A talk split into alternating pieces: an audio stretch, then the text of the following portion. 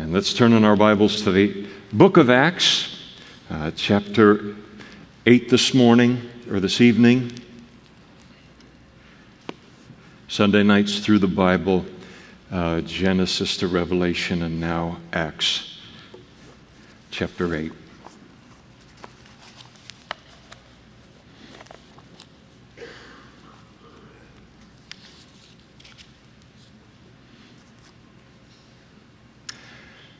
Now, Saul was consenting to his death, and that is to the death of Stephen, the first martyr in the early church.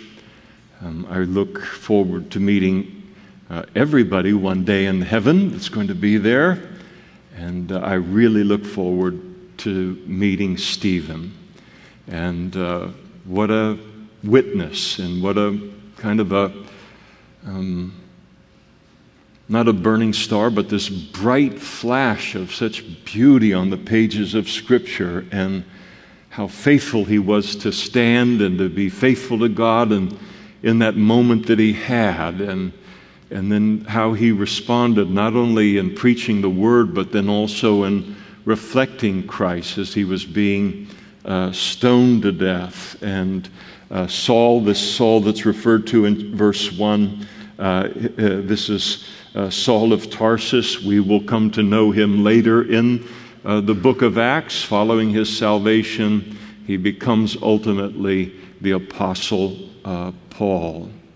I think about what it must have been like. I think that when we get to heaven, I think that as we are in heaven, um, we don't have.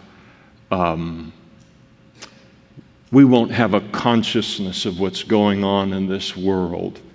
The writer of the book of Hebrews talks about this great cloud of witnesses that are uh, in heaven.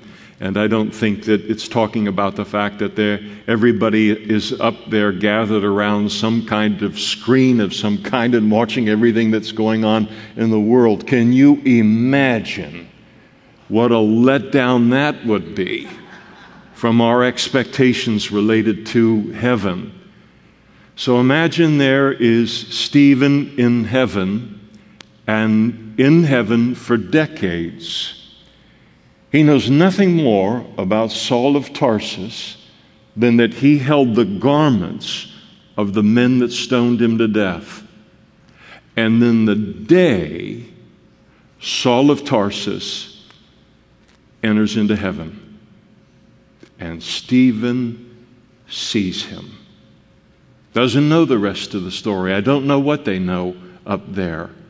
And what a conversation. I hope now, see, heaven is in, doesn't, isn't in this whole time thing that we mess around with, but whatever that interaction that was between them when uh, the Apostle Paul enters heaven and then uh, these two meet one another, I just hope that it's filmed in some way and that if we missed it somehow, uh, that we'll be able to witness that when, uh, when it happens.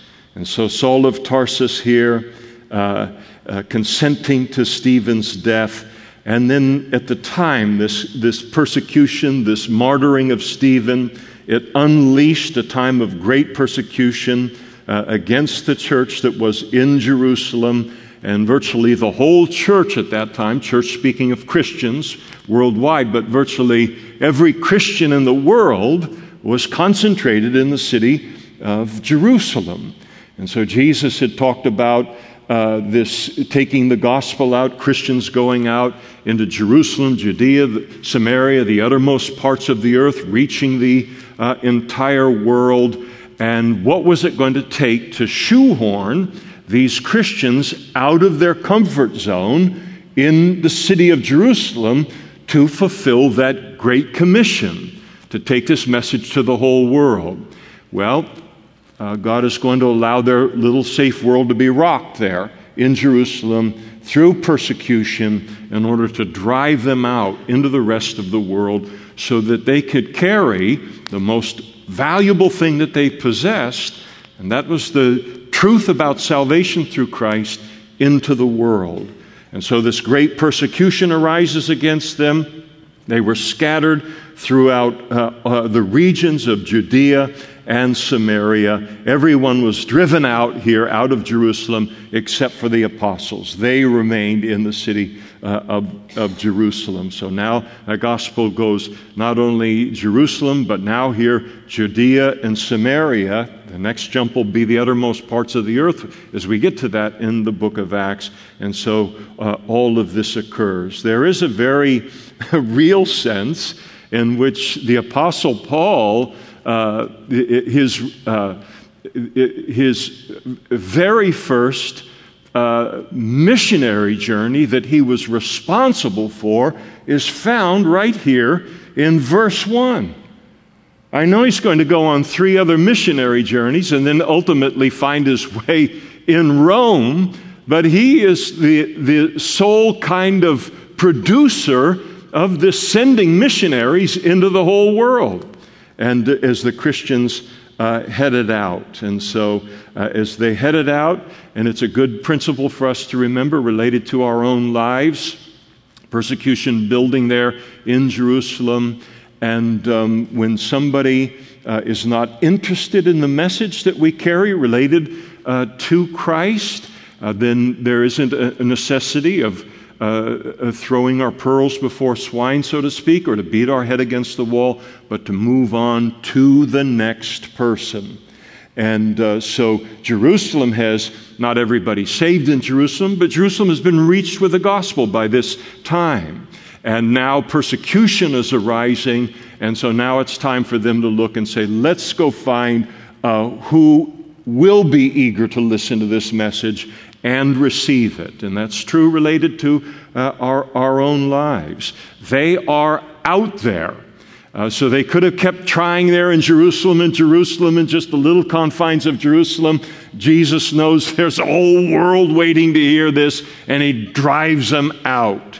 The fact that you and I are sitting in these seats tonight, rather than having, as Christians, already been raptured up into heaven, is a, a, communication to each of us as Christians is that there are still people in this world waiting to hear this gospel, and when they do, they will respond to it until the final Gentile comes in uh, uh, uh, uh into the kingdom of God, and then the rapture occurs, and on with the whole end times uh, scenario. And so God just moves them on to another group that He knows are eager for the message. And we're told that devout men carried Stephen to his burial and made great lamentation uh, over him.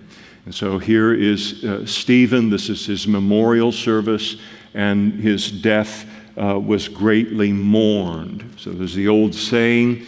Uh, uh, about life, live uh, so as to be missed when we're gone.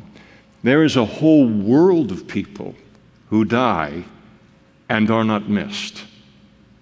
Uh, their name is a, is a curse word within their family or in their community or in human history because they didn't live a life uh, uh, that would uh, leave some kind of a, a significant hole in them, other people, or to produce a lamentation. But that's even, what's happening here is even more than that. There's a whole world of people who die and their death is lamented, but it's not lamented by the devout. It's not lamented by the godly. And here you have Stephen. He lived in such a way as to be missed, and to be missed by the devout, to be missed by the godly in this world.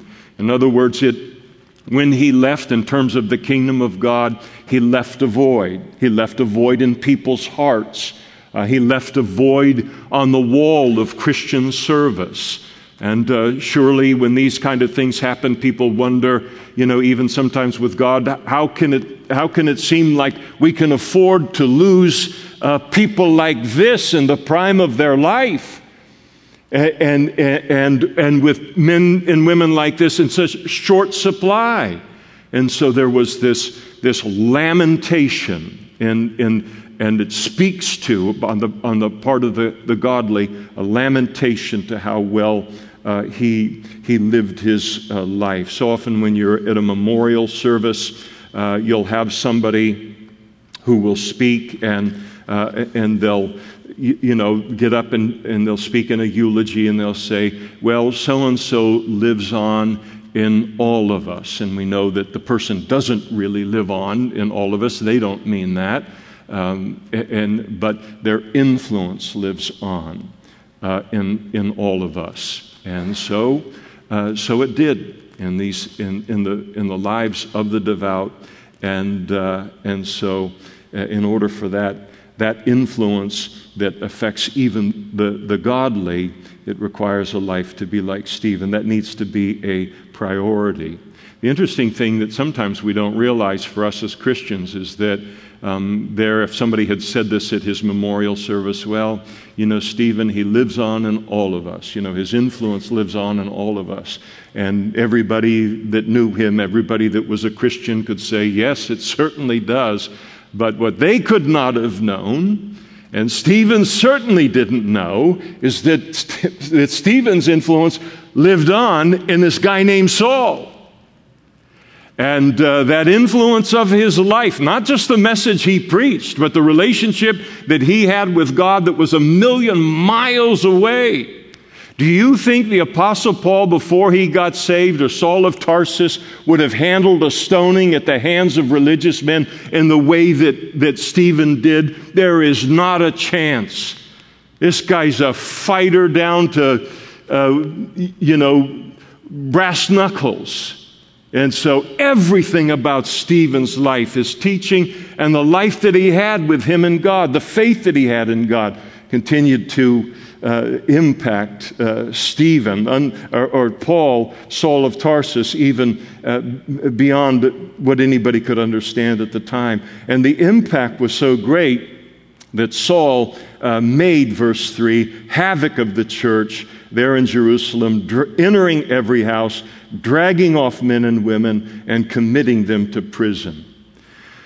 So, we're going to find out later, as we go through the book of Acts, that the, the impact that this message that Stephen had preached, how it, what it had upon Saul. But Saul, at this point in time in his life, he is not interested in believing uh, the message of the gospel of Jesus Christ and that he is uh, the Jewish Messiah and the Savior of the world. And that salvation is based solely upon faith in him and not upon works, which is what the Jewish religious system was teaching and that Paul was completely steeped in. And so he's not an honest learner or an honest seeker after truth at this time. He realizes because he's no doubt a part of the group that disputed with Stephen and could not um, uh, defeat him in a, a debate biblically related to Jesus as the Messiah. And so what he does now is rather than uh, going into kind of a dark, quiet place for a while and working through these things. Uh, in his carnality, the solution is to destroy any religious influence and any religious person, namely a Christian, that represents a threat to the interpretation of the Old Testament that Paul had. Again, uh, when we talk about uh, uh the fact that when we must artificially protect our position, it is not only a confession of the weakness of our position, but it is a confession that we are aware of its weakness.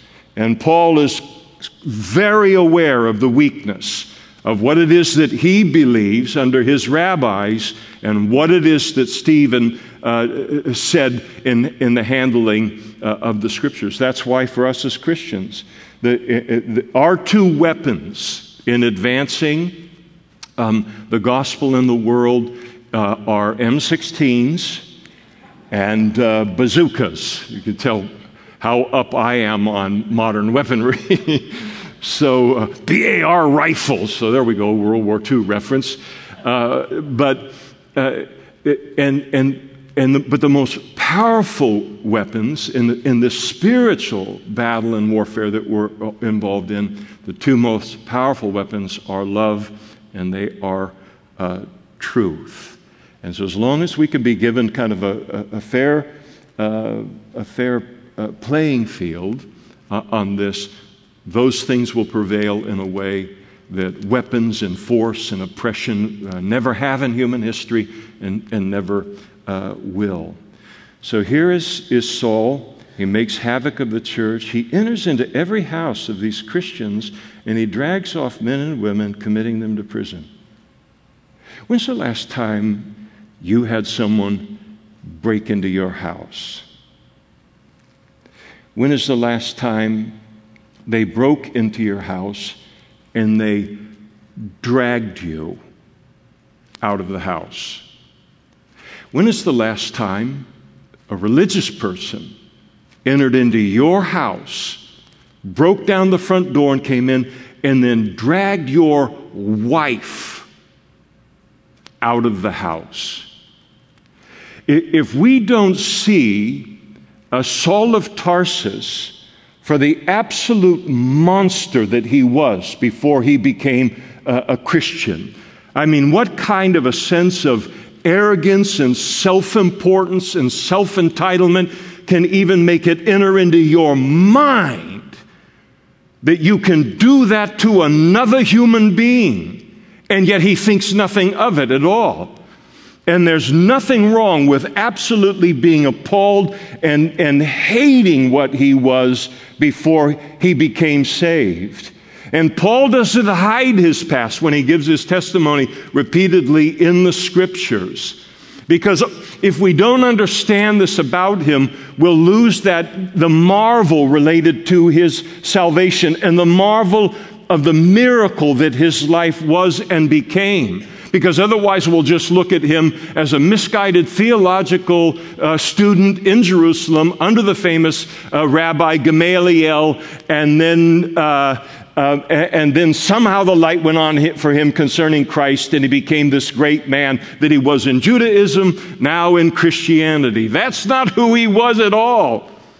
He was a monster, a bloodthirsty animal and, and doing everything he can to wipe out the voice of Christianity and the name of Jesus that we sang about tonight in terms of the power of that name, wipe it off the face of the earth. That's who he is. And the scriptures don't hide uh, him from being that. And therefore, uh, those who were scattered as a result of the persecution went everywhere uh, doing exactly what God knew that they would do, and that is to preach the word. And it's important for us. If we're being persecuted uh, related to our Christian faith and the gospel, and that persecution uh, drives us out of some kind of a place or some kind of a group or whatever it might be, uh, then to take that message with us into that, that new place and, and uh, see the sovereignty of God uh, in, uh, in all of that. And so here is this uh, uh Apostle Paul, uh, I mean, the, uh, Saul of Tarsus to become the Apostle Paul and, and trying to stamp out this fire early on. And all he did is just send the sparks all over the place through the world. I, I like that, that, that, one verse in Psalm 76:10 where uh, the psalmist says to God, Surely the wrath of man shall praise you. And God, God makes the wrath of man against him to praise him every single time. Though it can take some time to see that he's doing it, it's important to believe and to know that he is doing that and to understand that about all of the wrath of man being directed against God today and we just sit and, we, and say to ourselves, wait and see what God is going to do with this, with that kind of, of expectation. He will work it for His purposes.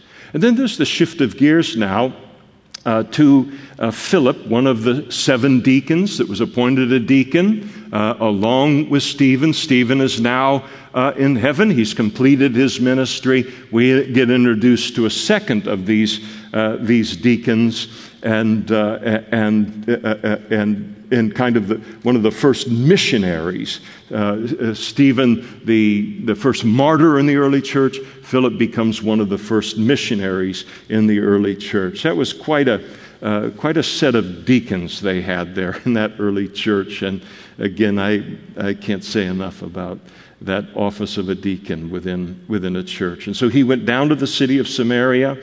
Uh, Samaria, a lot of tension between the Jews and the Samaritans there. Presumably, he went to Samaria, the capital of the region known as Samaria, and then he preached uh, Christ to them.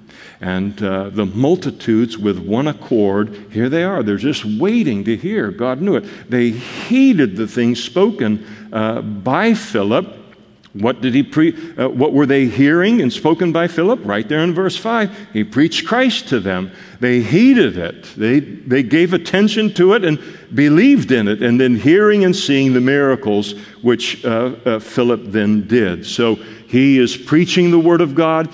God is coming in alongside after that, that preaching of faith in Christ, and he's adding his witness of miracles to confirm the Word of God with accompanying signs and miracles. The faith comes first, the message comes first, and then God confirms the message through the signs and wonders. So he's leaving his fingerprints all over this.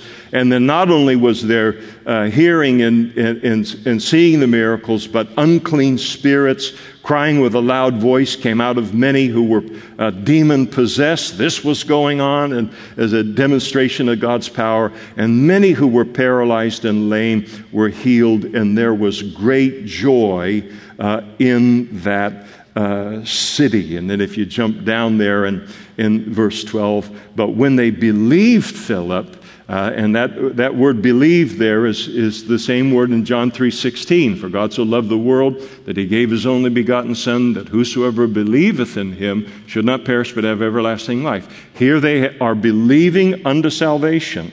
So that not only these miracles, they hear the preaching, but they put their faith in Christ. They believed Philip uh, as he preached the things concerning the kingdom of God in the name of Jesus Christ. And then both men and women uh, were baptized. And so here you have what is known uh, sometimes as the Samaritan uh, Day of Pentecost. And certainly it, it's a, a, good title uh, for that.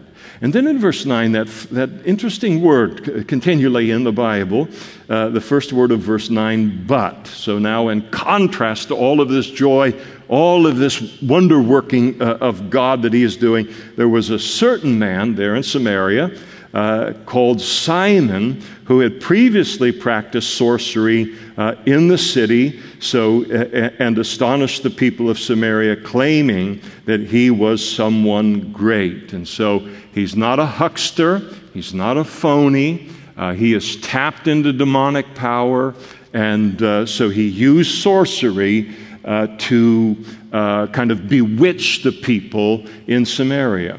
So there is a tendency that people can have that uh, when they see something supernatural occur, that they automatically assume that that must be God or that must be someone who is worthy of worship because it's supernatural. It's beyond what anything that we can do.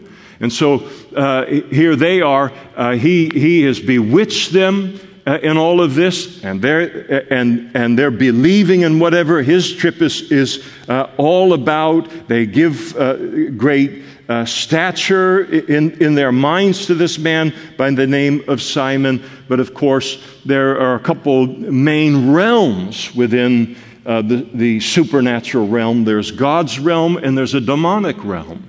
Just because something is supernatural doesn't mean necessarily that it's from God. And, and, he, and Simon the sorcerer, he used that ignorance in people's life to, uh, to seduce them and to fool them.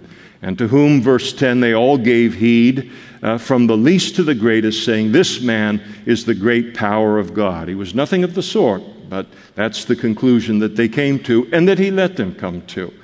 And they heeded him because he had astonished them uh, with his sorceries uh, for uh, a long time. And so uh, uh, this is this great uh, kind of power encounter that occurs here as, as Philip comes on the scene. You've got this ca- power encounter between the kingdom of darkness that Simon is all about and the kingdom of light, the kingdom of God that Philip is all about.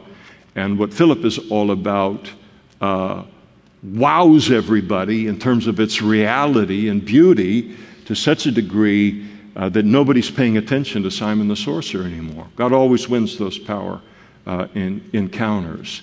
And so this, uh, this uh, uh, uh, he's, the devil is lost and Simon has lost in this. And so Simon, uh, he, he recognized that. Again, verse 12, when they believed, all, everybody believed under faith, uh, uh, Philip, and as he preached the things concerning the kingdom of God in the name of Jesus, uh, both men and women were baptized. And then, and, and uh, there's no way that Philip would baptize anyone unless they had believed, unless they were actually uh, born again. So you're talking about born again people here in verse 12.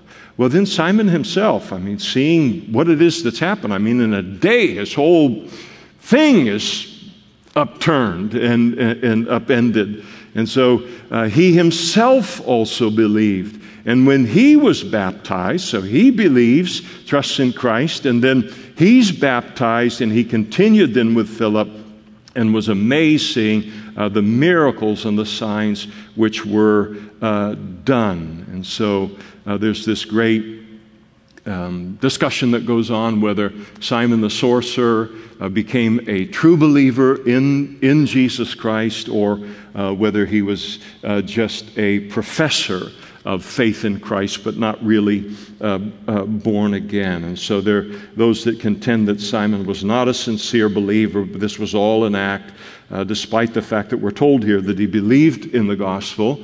And he was also water baptized by none other than Philip. Uh, and the reason that they, they uh, think he's not a sincere believer in the face of that is because of uh, Peter's rebuke of Simon when Simon, a little later in the chapter, is going to offer him money so that he can have the power to lay hands on people and they can receive uh, the Holy Spirit as, uh, as well. And, uh, and, and his Peter's response to that, as we'll see in a moment, was a very, very uh, strong response against him.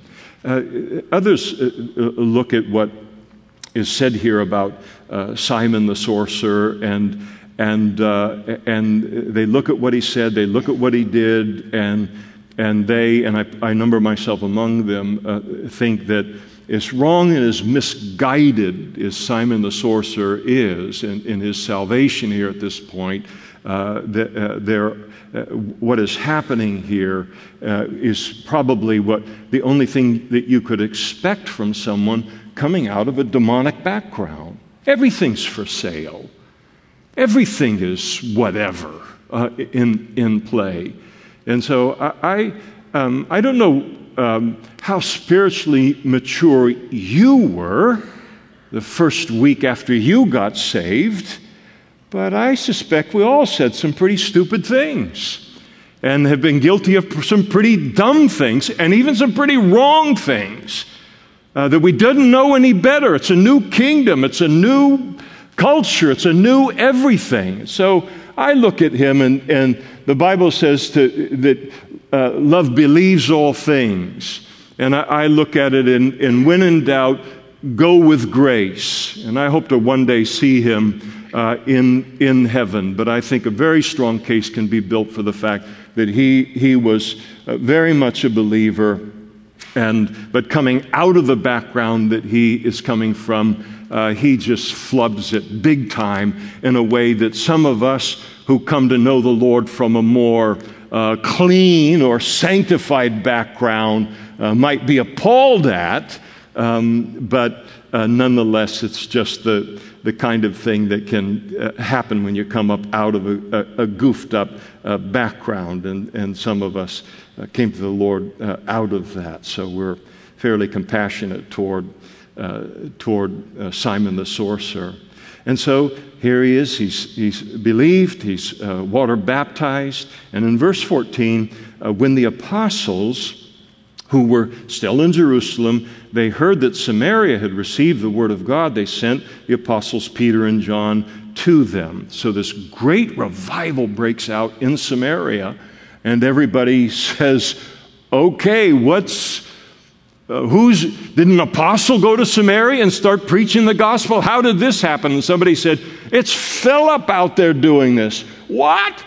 We've got a revival in the hands of a mere deacon. Let's get some apostles out there, someone that knows what they're doing. so they send uh, Peter and John uh, out there to see if they can be of some uh, assistance here.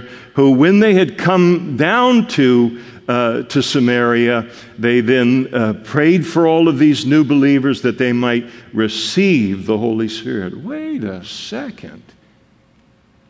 You can't be a Christian without having received the Holy Spirit into our lives. That's what makes us Christians.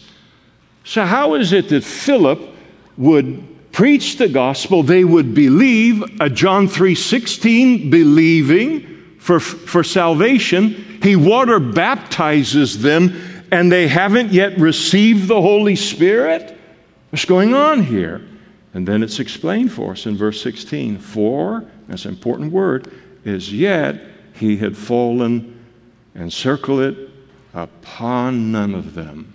Takes us all the way back to Acts chapter 1, verse 8.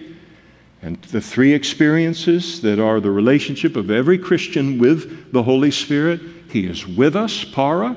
He is in us, en in the Greek, in in our language. He indwells us. And then the third great experience that Jesus talked about, the baptism with the Holy Spirit, is the Holy Spirit coming upon us in order to give us the power to live a life like Christ in Jerusalem, Judea, Samaria, the uttermost parts of the earth, that is, anywhere that God may take us in the whole wide world. And that's what they hadn't received yet was the baptism with the Holy Spirit. Not uh, talking about salvation at this point. Uh, they had only been baptized in the name uh, of the Lord. And so they immediately come uh, on this scene and they immediately recognize this need to be baptized with the Holy Spirit. and these two, Peter and John, they were present when Jesus spoke about the baptism with the Holy Spirit. Philip might not have been. His theology is still developing. And they come on the scene. Let's make sure that these Christians not only have the Holy Spirit with them and in them, but they need to be baptized with the Holy Spirit as well. And so immediately they uh, make that the issue of, of their prayer. They laid hands on them, verse 17, and they received the Holy Spirit. Now, this, I want to spend just a moment here on what is this seeming very odd uh, sequence of, of, events here related to the Holy Spirit. It certainly drives some uh, Bible students absolutely crazy, and, but I think there's a very simple explanation uh, for it. So, the sequence of events, just to get in our minds Philip preached the gospel to the Samaritans and the people of the city. They believed the message uh, concerning Christ that Philip preached. Further, Philip then proceeded to baptize them, so they're clearly Christians, or he wouldn't have baptized them. And yet, back in Jerusalem, the apostles hear about this revival. They send Peter and John. When they arrive, they prayed for these, uh, these new Samaritan believers, laid hands on them to receive the Holy Spirit, for as yet he had not fallen upon them. And this passage here in Acts chapter 8, it helps clear up uh, two areas of controversy surrounding uh, the Holy Spirit and the baptism with the Holy Spirit. First of all, uh, here we have the baptism uh, with the Holy Spirit occurring in a Christian's life after their salvation. How long that period is, we don't know. But there was a block of time between when they were born again and then they were baptized with the Holy uh, Spirit coming uh, uh, uh, upon them. And so they had, had not yet received this baptism with the Holy Spirit, which means that Christians, myself included, uh, we cannot be dogmatic related to this baptism with the Holy Spirit or the person and work of the Holy Spirit at all in declaring that when a Christian is born again, they have uh, all every experience and, and all uh, uh, uh, uh every kind of uh, experience of the Holy Spirit in their life. We receive all of that fullness. Every Christian does the moment we're born again. Here you have an example in Scripture where that didn't happen. There is a period of time between being saved and baptized with the Holy Spirit. And, and for there to be that kind of wiggle room related to the Holy Spirit and our understanding of this. Why would God wait? I don't know. I just know that it's here. I just know that when my wife Karen was born again, she received the with, the in, the upon, all in a moment. For me, he comes into my life when I commit my life to the Lord, and it would be a period of weeks before I would be baptized uh, with the Holy, uh, Holy Spirit. And so um, here uh, we have to be careful of talking with somebody who maybe is being co- continually defeated by sin. They say, I have no power to stand for Christ in my, my life or my family. I have no power uh, against uh, uh, against temptation. I have, my, I have no power to live a life like Christ in any environment, in a closet by myself. And then a Christian can say, Well, you got everything related to the Holy Spirit the moment you were born again. Oh, great, thank you very much. Well, what I'm going to do in that situation is ask Have you ever asked for the baptism with the Holy Spirit?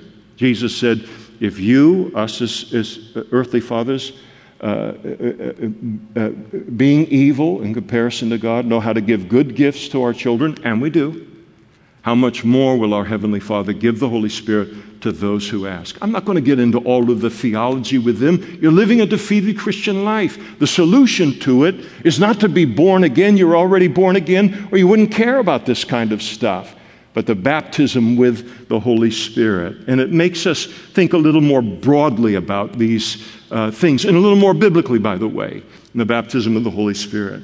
The second thing that I think that this corrects, and it's a, a, a dominant kind of uh, teaching within uh, Christendom, uh, is that many Christians teach that the single great evidence that a person is, uh, has been baptized with the Holy Spirit is speaking in tongues. And so you have to speak in tongues. Some even teach you have to be, speak in tongues in order to be saved.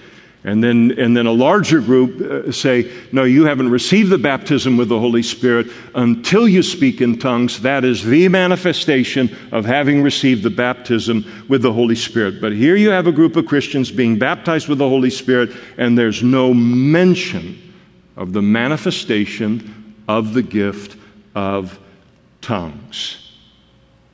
And they will say, yeah, but something had to happen here because Simon wanted the power to be able to impart the Holy Spirit in this way. And so they will then read into silence and say, It's always the gift of tongues. I personally think God has a tremendous vocabulary and a tremendous capacity for communication. And I think if He wanted to have uh, this be tied up completely, locked up 100%, then he would have included a manifestation of tongues in this baptism with the Holy Spirit. Because four out of the five times that the baptism of the Holy Spirit occurs in the book of Acts, there is the manifestation of tongues. I'm not down on the gift at all. I have the gift.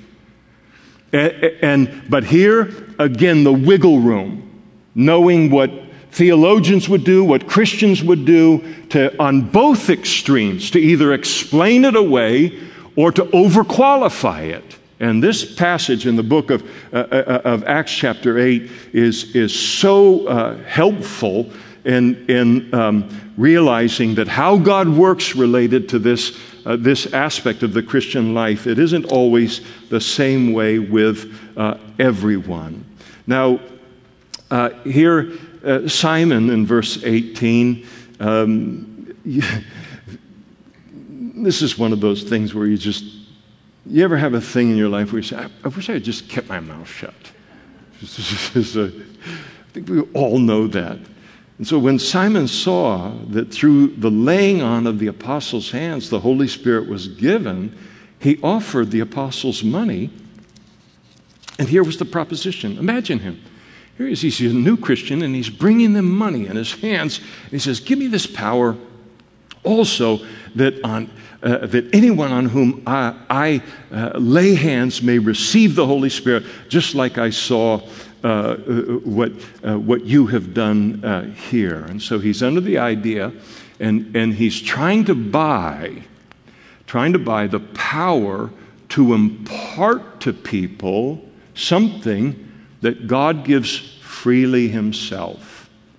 And, it, and it's a dangerous thing in Christianity when you see people um, who will try and make a living off of some emphasis related to the Christian life and try to become a mediator of that being in your life uh, on the basis of you needing to buy something in some way in, in uh, uh, eh, eh, when God promises it freely to all of us as Christians. Peter is quick to rebuke him, said to him, Your money perish with you. And uh, the uh, other translation puts it this way Your money and you can go to destruction. and, and uh, so Peter is not uh, swearing, certainly, at uh, Simon here, but it's a very, very strong rebuke and a call to repentance. He said, Your money perished with you because you thought that the gift of God could be purchased with money. If it can be purchased, it's not a gift. You're making the gifts of God that God declares to be gifts for His people, and now you're intimating and you want to further this within the body of Christ that this is something you have to buy. And, and Peter rebukes all of that. He says, You have neither part nor por- par- uh, portion um, in this matter, for your heart is not right with God, uh, not right in the sight of God. Repent, therefore, uh, of this your. Uh, your wickedness and pray to God if perhaps the thought of your heart may be forgiven you, for I see that you are poisoned by bitterness and bound by uh, iniquity. And so he tells him uh, here. Uh, you have no portion in this matter. Your heart is so out of harmony with what it is that is happening here uh, by the Holy Spirit. Uh, you better stay away from all of this until your heart is, is right. And he called what Simon had done here wickedness, and he called on Simon to repent of his wickedness and to ask the Lord for forgiveness.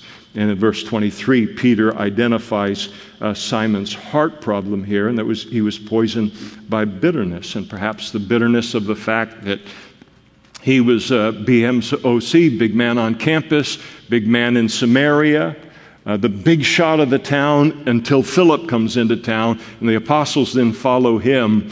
And, uh, and now uh, everybody's attention has gone off of him and onto these, uh, these other uh, other men. And so he desires the power to regain some kind of stature uh, in, the, in the eyes of, of the community. And so uh, he was uh, uh, envious, but maybe in that form, and bound by uh, iniquity. Whatever was wrong in his, in his heart, it was iniquitous. And so here is the strong rebuke by Peter. And so here is Simon, this, this um, you have to understand, Simon isn't, um, isn't a, um, a weak person.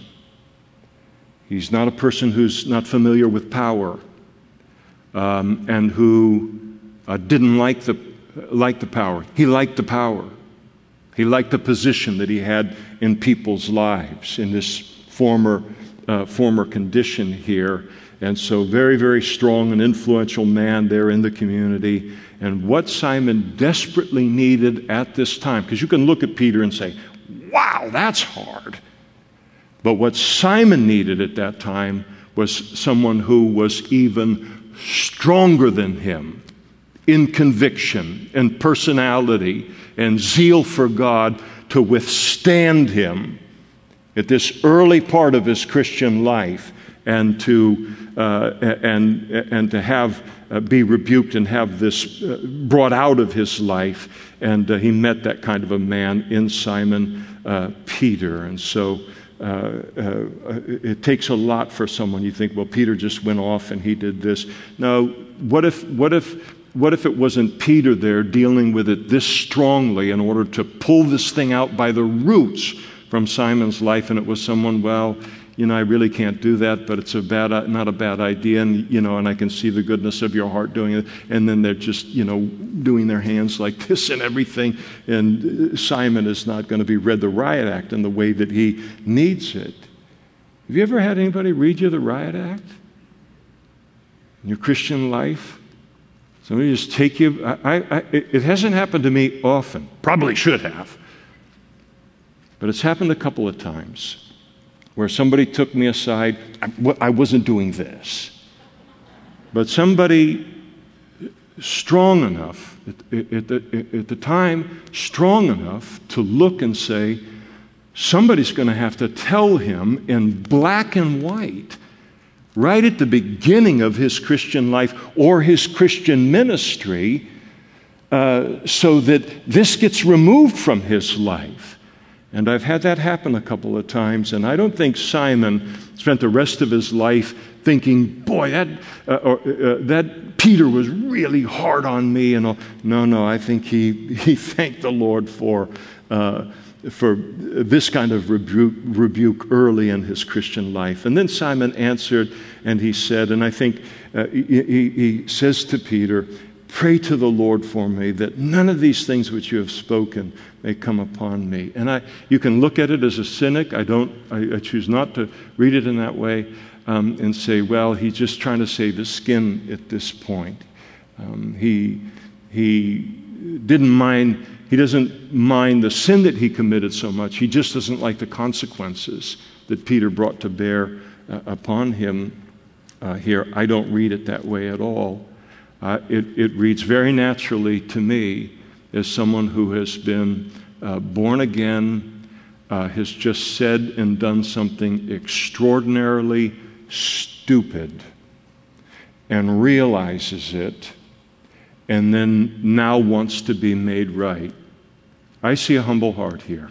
You can disagree with me, but I see someone uh, that didn't say, well, you can take your Christianity and just run right up on the road and see if, and, and I'm going to fight you tooth and nail for every soul in this community. You think you've taken on me and I'm going to take this kind of treatment. None of that. Powerful people, people that are used to that kind of authority and influence in life. That's a response you might expect, not the humility that you see here. And, uh, and it's a beautiful humility. So pray to the Lord for me that none of the things which you have spoken may come upon me.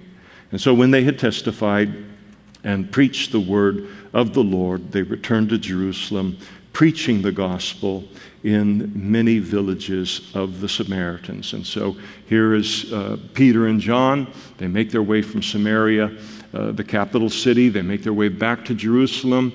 And as they, they redeem the time, as they, they head back, they obviously made a beeline there at, at, first, and they take a leisurely kind of journey and they preach the gospel in the cities and villages of Samaria that they, um, that they were, uh, went through on their way back to Jerusalem. And this is a light going on for uh, Peter and John. Uh, this uh, very Jewish, very nationalistic, and in, in some ways, and there, this great looking down upon uh, the Samaritans spiritually, and, and here is a softening by what they're seeing that God did. I mean, what, Peter and John and the, and the other apostles and the average Jew would have never thought God would have an interest in Samaritans in this way. And then imagine being this apostle. You go into Samaria, and Who lives in Samaria? A bunch of Samaritans. And God uses you to lay your, your hands on them and to impart the baptism of the Holy Spirit into their lives. And if that doesn't leave you humbled, I mean, it's a teachable moment for God doesn't just love everybody that's in Jerusalem, but also in Judea, Samaria, and the uttermost parts of the earth. They're learning as God is working uh, through their lives and through this, uh, this great revival that occurred there in Samaria. Well, we'll stop there tonight because you were such slow listeners tonight that I, I wasn't able to get all the way to what comes next, and it's too important to race through. And so let's ask the worship team to come forward and lead us in a little bit of worship and uh, to, uh, to spend some time just to, with us and the Lord and thinking about the things that have, that, that have happened here, to think about um, Stephen himself, to think about the miracle of the apostle uh, Apostle Paul, to think about this baptism with the Holy Spirit, the wonder of the doctrines of God, and these wonderful things that we've looked at tonight. So let's worship the Lord.